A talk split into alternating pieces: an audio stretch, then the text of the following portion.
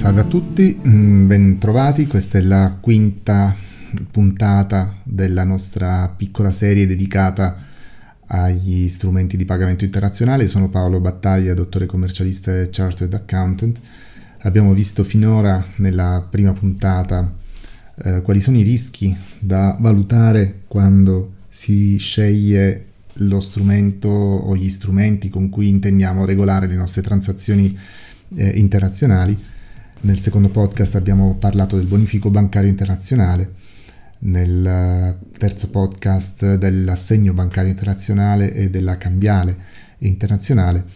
La volta precedente, al quarto, quarto episodio, abbiamo pag- parlato del pagamento alla consegna, dell'incasso documentario e in particolare della lettera di credito evidenziando un po' la delicatezza di questo strumento, ma anche la, la sua importanza nel, nel, panorama degli strumenti di pagamento perché è, estremamente sicuro e anche perché consente di tutelarsi, di proteggersi da, da, da, alcuni rischi che con altri strumenti non sono eliminabili, quali il rischio paese o il rischio di insolvenza della stessa banca eh, emittente la lettera di credito. Oggi vediamo un po' anche di illustrare quali sono le tecniche di eh, mitigazione del rischio e nell'illustrare questo vedremo anche come funzionano il forfeiting e il factoring. Come abbiamo visto nella prima puntata del, della, delle nostre chiacchierate, il rischio in qualche modo è ineliminabile, nel senso che è connaturato nello stesso fare impresa eh, noi dobbiamo in qualche modo però decidere dove posizionarci, quanto vogliamo rischiare, perché a, a rischio zero corrisponde anche zero fatturato, perché è mh, impossibile trovare condizioni di mercato per le quali il rischio sia zero, perché eh, sarebbe anche un mercato e un business a redditività zero, per banali leggi di mercato. Però proviamo a, a, a mitigarlo almeno questo rischio, quindi pur dovendo accettare un livello di rischio e ogni impresa ha il suo livello di, di rischio a cui è disposta a, mh, mm, che, che, è disposta a correre, anche in base alle proprie strategie più ampie. Per cui non è certo questo l'argomento da, da affrontare, però si diceva fin dall'inizio eh, che senza un piano export non si va da nessuna parte e senza un piano export inserito in un piano strategico più ampio, in un business plan di almeno tre anni, qualunque eh, forma di attività di impresa eh, si espone a rischi mh, mm, elevatissimi. Questo non vuol dire che le imprese oggi non operino senza business plan o che non operino senza un piano export, ma è un po' come sfidare la sorte. Tra le tecniche di mitigazione del rischio cominciamo a vedere la prima, la principe, ma anche la più, volendo da un lato ovvio, ma anche la più difficile in fondo da gestire, che è quella della eliminazione del rischio, eliminazione che ha come corollario iniziale e più importante quello del, dell'evitare i clienti a rischio, cosa molto difficile perché molto spesso si tratta di rinunciare a potenziali clienti mm, o, o, potenziali affari che ci sembrano particolarmente redditizi o strategicamente importanti o non ci sembra di dare, di dare udienza e seguito ad esempio a voci intorno alla reputazione di un dato cliente o non abbiamo preso comunque informazione a sufficienza, non abbiamo analizzato i loro bilanci, non ci siamo serviti di banche dati, non ci siamo sufficientemente eh, documentati eh, su un determinato cliente. Quindi è molto difficile, mi rendo conto, ma è anche uno strumento importante. Non serve a nulla avere fatturati e crediti iscritti in bilancio che eh, probabilmente manteniamo lì per anni e che dovremmo stralciare e considerare per quello che sono molto spesso delle perdite su crediti. L'altra, quella, l'altra forma di eliminazione del rischio è quella di scegliere forme di pagamento sicure. Ovviamente la più sicura è il pagamento anticipato, ma come abbiamo visto è una forma molto difficile da, da ottenere se non in termini di, una, di un'anticipazione sulla fornitura oppure se, se ci troviamo in, in, se abbiamo un business legato ad esempio al, al commercio elettronico per cui i pagamenti avvengono eh, normalmente anticipatamente attraverso circuiti elettronici come quelli della, delle carte di credito. L'altro strumento con cui possiamo eliminare il rischio, lo strumento di pagamento, è ad esempio la lettera di credito che abbiamo visto la, la volta scorsa. Una seconda tecnica di mitigazione del, del rischio è quella della prevenzione del rischio, quindi intanto un efficiente controllo dei crediti, un controllo interno nostro dei crediti. Molto spesso le aziende non sono eh, sufficientemente attente al controllo dei crediti e al loro andamento, al, ai ritardi nei pagamenti effettuati dai nostri mh, creditori, soprattutto quando i creditori sono, sono tanti, e il comportamento del singolo eh, andrebbe analizzato. Oggi mh, abbiamo gli strumenti per farlo, qualunque software gestionale ci può permettere di porre l'accento necessario sul, sul controllo dei crediti, non abbiamo scusanti su questo. L'altra è quella dell'altro strumento di, raccol- di, di, di, prevenzione del rischio, della raccolta e il monitoraggio di informazioni commerciali dei nostri clienti. Dobbiamo fare un po' quello che fanno le banche con noi, cioè effettuare un vero e proprio rating, controllare l'andamentale dei loro rapporti con noi. Questo anche in un'ottica di premio dei nostri clienti migliori, cioè clienti che non fanno ritardi, che non portano ritardi nei nostri pagamenti, vanno magari premiati con una scontistica diversa e i clienti che ci pagano con più ritardo si può far loro intendere che se riusciranno a essere puntuali la volta successiva, ma ce ne dobbiamo accorgere, se riusciranno a essere puntuali, dicevo, magari saranno premiati con una politica di, di sconti che si, si auspica possa introdurre un percorso virtuoso da parte loro, un tentativo di, di essere più puntuali nei pagamenti. Sempre in ottica di prevenzione del rischio è anche importante un nostro attento controllo di qualità del prodotto, proprio per ridurre eventuali contestazioni. Quello delle contestazioni su, sul prodotto a causa nostra è, è uno dei pochi elementi che non possiamo dire che sfugga al nostro controllo, dipende solo da noi. Altre forme di mitigazione del rischio sono quelle della protezione dai rischi. La protezione la otteniamo attraverso, ad esempio, avalli forniti da creditori affidabili o anche le fideiussioni bancarie o assicurative. Sono strumenti che noi possiamo provare a chiedere ai nostri clienti, anche qua si tratta come sempre di eh, possibilità legate alla, alla forza contrattuale, all'equilibrio delle forze tra compratore e venditore. Un'altra forma di riduzione, di mitigazione del rischio è l'autofinanziamento. Eh, in pratica consiste nella creazione contabile di fondi fondi perdite su crediti o fondi rischi su cambi. Nel fondo perdite su crediti consiste nella, nell'accantonare una quota degli utili proporzionata al nostro fatturato proporzionata comunque alla rischiosità delle operazioni, anche il fondo deve essere proporzionato al rischio che decidiamo di accettare, de, del rischio di insolvenza, di, di insoluti che eh, decidiamo di accettare anche in proporzione alla rischiosità, ad esempio, dei paesi con cui operiamo eh, e questo ci consente di sopportare meglio, di ammortizzare eventi di insoluti, di, di fallimenti del, della controparte e in ogni caso di, di transazioni andate a male.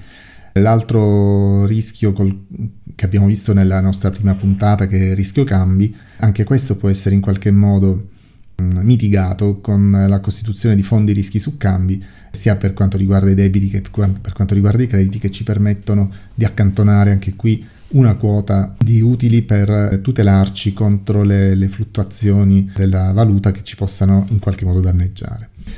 Oltre a queste forme di riduzione di controllo, di tentativo di controllo del rischio, di mitigazione del rischio, vediamo in particolare oggi le forme di trasferimento del rischio quindi cominciamo a immaginare di poter correre il rischio, quindi operare anche in paesi complessi e con clienti complicati, trasferendo il rischio da noi a altri operatori, ovviamente dietro un costo. Gli strumenti con cui si trasferisce il rischio sono soprattutto il factoring e il forfeiting e l'assicurazione dei crediti commerciali che viene effettuata presso, presso banche o anche presso i servizi eh, assicurativi e finanziari per il commercio estero offerti da Sace e Simest. Cominciamo a vedere il factoring e il forfeiting. Sono entrambe operazioni con cui l'azienda esportatrice può trasformare un credito a medio-lungo termine intanto in un introito a cassa a vista non intendendo, non potendo ricorrere all'autofinanziamento o, o, o a finanziamenti bancari. Eh, vediamo il forfeiting che in particolare è uno sconto, una forma di sconto prosoluto senza rivalsa verso l'esportatore cedente. Quindi si può chiedere a una banca che normalmente si appoggia a un forfeiter o è essa stessa fornitrice di servizi di forfeiting di ottenere subito un anticipo sul venduto attraverso la, la cessione dei titoli collegati. Quando l'importatore inizierà a pagare le rate, con queste rate l'azienda pagherà la banca. Quindi il forfeiting è una tecnica di, di, di finanziamento dei crediti all'esportazione a medio termine attuata mediante la cessione prosoluto, quindi senza rivalsa verso l'esportatore cedente,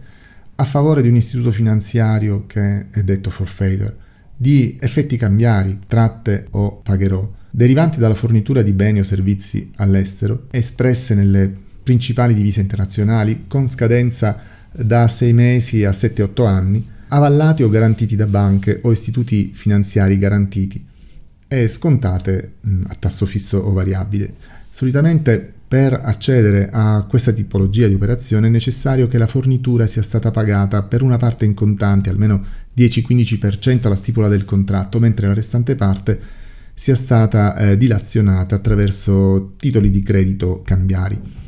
Possibile applicare questa tecnica anche a crediti con dilazione da 3 mm, mesi a 24 mesi, considerato che quest'ultimo è il limite del credito considerato a breve, ed estendere questa operatività non solo ai titoli di credito mm, come gli effetti, ma anche a impegni di banca derivanti da utilizzi di, di crediti documentari con, con pagamenti differiti. Bisogna in, informarsi presso la propria banca se la nostra banca o il nostro forfeiter offre questi servizi e quanto costano e se sono applicabili alla tipologia di clientela dei quali noi abbiamo i nostri eh, titoli. Quali sono i criteri? I criteri normalmente vengono stabiliti dalla, dalla, banca che valuterà il valore della merce a cui fanno riferimento i titoli e il loro valore di mercato nel, nel proprio paese e per stabilire se l'operazione conviene occorre verificare intanto lo sconto da applicare sulle merci per ottenere l'anticipo, in quanto tempo la, la banca fa ottenere la liquidità quali sono le commissioni e come si pagheranno le rate e qual è il tasso di cambio e il Libor applicato alla, alla moneta del, del, del paese estero. I titoli oggetto del forfeiting devono essere redatti su moduli internazionali, come abbiamo visto per la cambiale tratta e per il paghero cambiario. Devono essere avallati da banca estera o accompagnati da, da originale della garanzia emessa dalla banca estera, girati senza diritto di rivalsa, quindi without recourse, e accompagnati da attestazione della banca italiana ed estera con autentica della firma sia del debitore che dell'avallo garanzia della banca estera. Vediamo quali sono i vantaggi della, del forfeiting.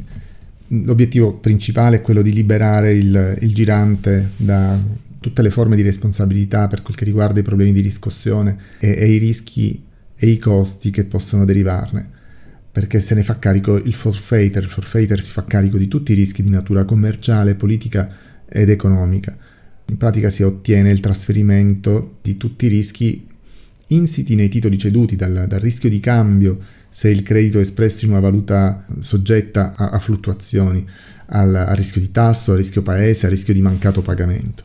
Eh, un altro vantaggio è ovviamente l'incasso a vista del valore attuale degli effetti già a pochi giorni dalla cessione dei titoli di cui si entra in possesso, quindi non soltanto è una forma di trasferimento del rischio, ma è anche una, una forma di finanziamento per il venditore. Tra l'altro facilita i prefinanziamenti bancari ed elimina anche costi assicurativi del credito. L'aumento della liquidità comporta anche un abbassamento dell'indebitamento e viene eliminato anche il costo amministrativo che normalmente è collegato alla gestione di titoli in portafoglio, incluse tutte le poste di bilancio in cui i crediti aziendali danno luogo.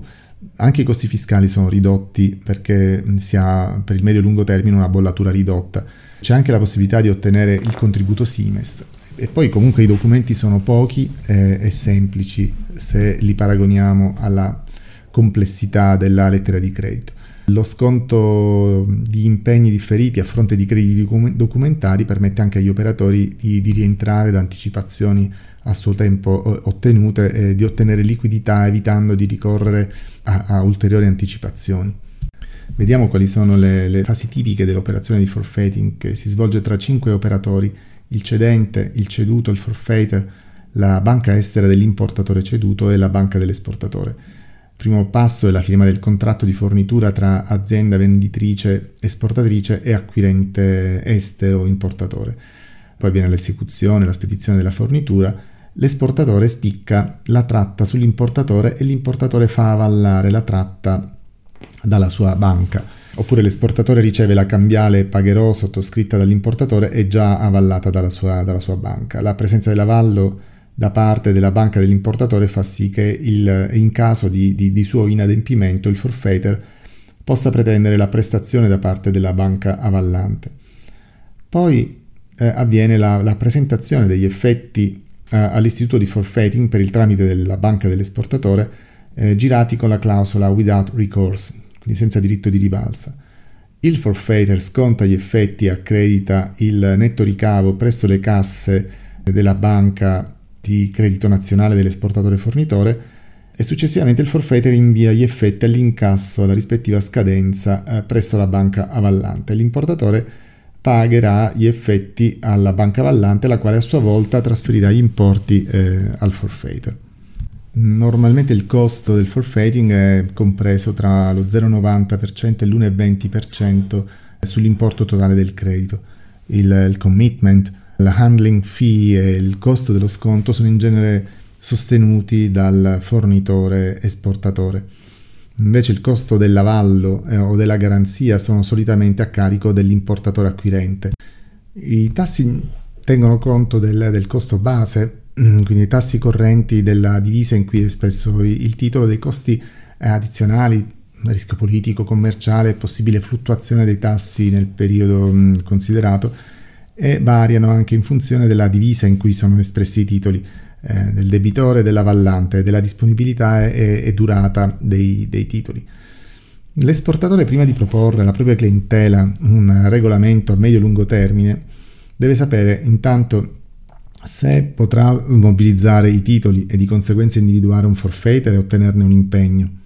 In genere le banche italiane non assumono la veste di forfeiter in via diretta, ma quella di consulente che individua il forfeiter disponibile allo sconto.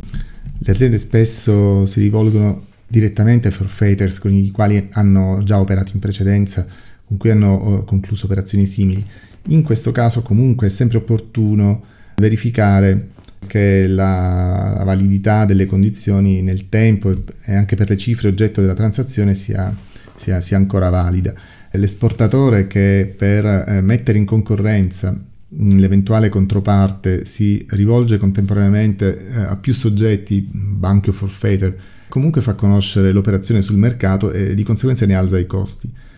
Il valore delle operazioni gradite dal mercato in genere sono per titoli il cui valore oscilla almeno tra i 50.000 e i 100.000 euro, poiché ciascun effetto determina dei costi fissi amministrativi di, di gestione e di incasso. Poi è anche importante che l'esportatore sappia quale eh, alla fine potrà essere il tasso di interesse applicabile eh, nel contratto per la parte di regolamento differito. A questo punto è, molto importante mh, se ci si avvale dell'intervento della Simest che richiede l'osservanza delle regole del consensus, che sarebbe un accordo tra paesi industrializzati per regolare l'intervento dei rispettivi governi negli interventi finanziari a favore delle rispettive esportazioni. Queste regole brevemente sono che il regolamento, il regolamento, del contratto deve prevedere un pagamento anticipato pari ad almeno il 15% del valore della fornitura, come si diceva prima. Il tasso applicato nel contratto deve essere almeno pari a quello previsto dall'accordo di consensus eh, in sede OXE che rivede mensilmente i tassi minimi applicabili per i contratti conclusi nel periodo, che la scadenza degli effetti deve essere almeno semestrale o maggiore e che il primo effetto deve scadere entro i sei mesi dalla data di spedizione o in presenza di collaudo a sei mesi dal collaudo. È anche opportuno che l'esportatore sappia quali saranno alla fine i costi complessivi dell'operazione se potrà attivare il contributo Simest. Conoscere i costi e l'eventuale eh, contributo è, è, è importante, è determinante per fissare poi il valore eh, globale della commessa e quindi ottenere un valore attuale pari o vicino all'importo che si desidera eh, incassare. Sia i forfeiters che le banche in genere mh, forniscono questo genere di eh, proiezione di costi e di ricavi. Accanto alla, al forfeiting vi è un altro strumento di trasformazione di, di credito a medio-lungo termine in un introito a cassa vista che è il factoring. Il factoring è una cessione di crediti in cambio di beni e servizi. Quando quei crediti matureranno andranno direttamente a chi ha prestato quei servizi o ceduto quei beni. Per serie di servizi all'impresa cedente intendiamo ad esempio l'amministrazione, la gestione e l'incasso dei crediti, eh, l'assistenza legale nella fase di recupero dei crediti, la valutazione dell'affidabilità della, della clientela e, oppure il finanziamento eh, dell'impresa sia attraverso la concessione di prestiti che attraverso il, il pagamento anticipato dei crediti ceduti. Quindi la, la, serie di servizi collegati al factoring è più ampio di quanto è, è previsto invece dallo strumento forfeiting. I criteri con cui le società di factoring valutano l'operazione si basano intanto sulla scelta della forma eh, più adatta in base alla singola impresa che, che esporta. Eh, l'azienda ceduta viene valutata per vedere se, se, può onorare i pagamenti. Poi si verifica anche la reale possibilità di fornire servizi all'impresa cedente. La cessione del credito alla società di factoring può realizzarsi in due modalità diverse, quella prosoluto, quindi no recourse, ovvero senza rivalsa sul cedente qualora eh, il debitore estero non paghi regolarmente, oppure prosolvendo with recourse, ovvero con rivalsa nei confronti del cedente che verrà chiamato a rimborsare quanto anticipatogli dal factor nel caso di mancato pagamento del cliente. Eh, I vantaggi del factoring sono una gestione semplificata con i clienti, pagamenti diretti e la possibilità anche di ottenere un anticipo sui crediti. Le fasi operative sono intanto l'istruttoria per verificare la solvibilità dell'azienda ceduta, la proposta del factor per vedere quali servizi servono, la gestione dei servizi e il pagamento dei crediti dell'azienda importatrice ceduti dall'azienda esportatrice al factor. Quindi la, la differenza fondamentalmente tra forfeiting e factoring sta nel fatto che col forfeiting si ottiene un anticipo totale se l'importatore paga a, a rate, nel factoring invece si delegano parte dei servizi o si chiede un prestito pagando eh, con i crediti che si riceveranno nel futuro. Eh, con questo è tutto per il podcast di, di, oggi. La prossima e ultima puntata della, della nostra chiacchierata sui pagamenti internazionali